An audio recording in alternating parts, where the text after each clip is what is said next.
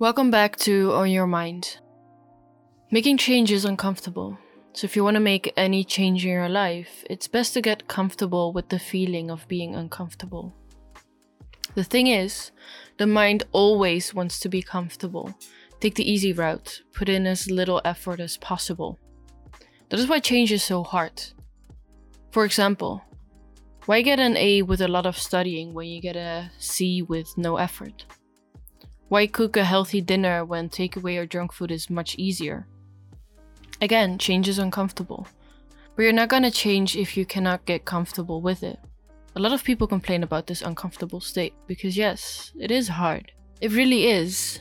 It sucks and it isn't nice, and you would rather do something else and feel comfortable within your comfort zone. So you complain. Everything changed for me when I realized I needed to get comfortable with this uncomfortableness. I realized that discomfort was only temporary, but the satisfaction, which is great usually, comes afterward and stays. Besides, I was the one that needed to make the change. I was the one who was going to push me because I was the one that was reaping the benefits from this long term. Uncomfortable comes in many different areas in life overcoming a fear, stepping out of your comfort zone, making a change, etc. A personal story. I would like to share a little bit more about my weight loss. I lost 30 kilos, and that wasn't easy. It is uncomfortable. You really need to push yourself day in, day out. It's so much easier to not work out or do half assed workouts to just eat junk food or go out with your friends instead of prepping a meal and taking it with you. It's so much easier to stay in bed and not get up early. But all of those uncomfortable moments is where I made the change. The moment where I decided to put in the effort, finish my workout, meal prep, count calories, get up early, get in bed on time, get enough hours of sleep, be productive so I have time to do my workouts and the cooking required. This is where I made the change, and it was so uncomfortable. Another example from my experience with being comfortable in the uncomfortable is right now. I am currently in the uncomfortable state where I'm no longer who I used to be, but not quite the person I'm growing towards. I parted ways with much of my old habits, thoughts, mindsets, but sometimes I fall back because I'm not yet the person who can let them go completely it's uncomfortable because you're letting go of old things, old thoughts and habits, routines, ways, and maybe even people. It's uncomfortable because you will miss them, and you will be so tempted to go back because it's what you're used to. Okay, makes sense, right? Sure, it's uncomfortable, but how on earth do you get comfortable with them? Honestly, just try.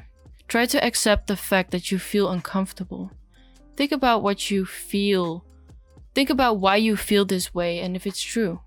You're allowed to feel it, but it doesn't serve you. When you feel discomfort, take a moment, think about it well, and with a clear head, and then decide what to do next. It really helps. For example, with my weight loss, during workouts, I used to feel like my head would explode and I could no longer move or breathe. I wanted to quit, is it right to feel this way? Sure, it's uncomfortable. But is quitting going to help me? No, because my stamina will get better with training. If I never feel like I can't do this anymore, I'm not pushing myself enough to the point where I'm improving. So I needed to push myself like this every single time, and over time, it got better. Right now, sometimes I miss falling back in old habits or persons. I get sad because I don't want to go there. Is it right to feel uncomfortable and sad?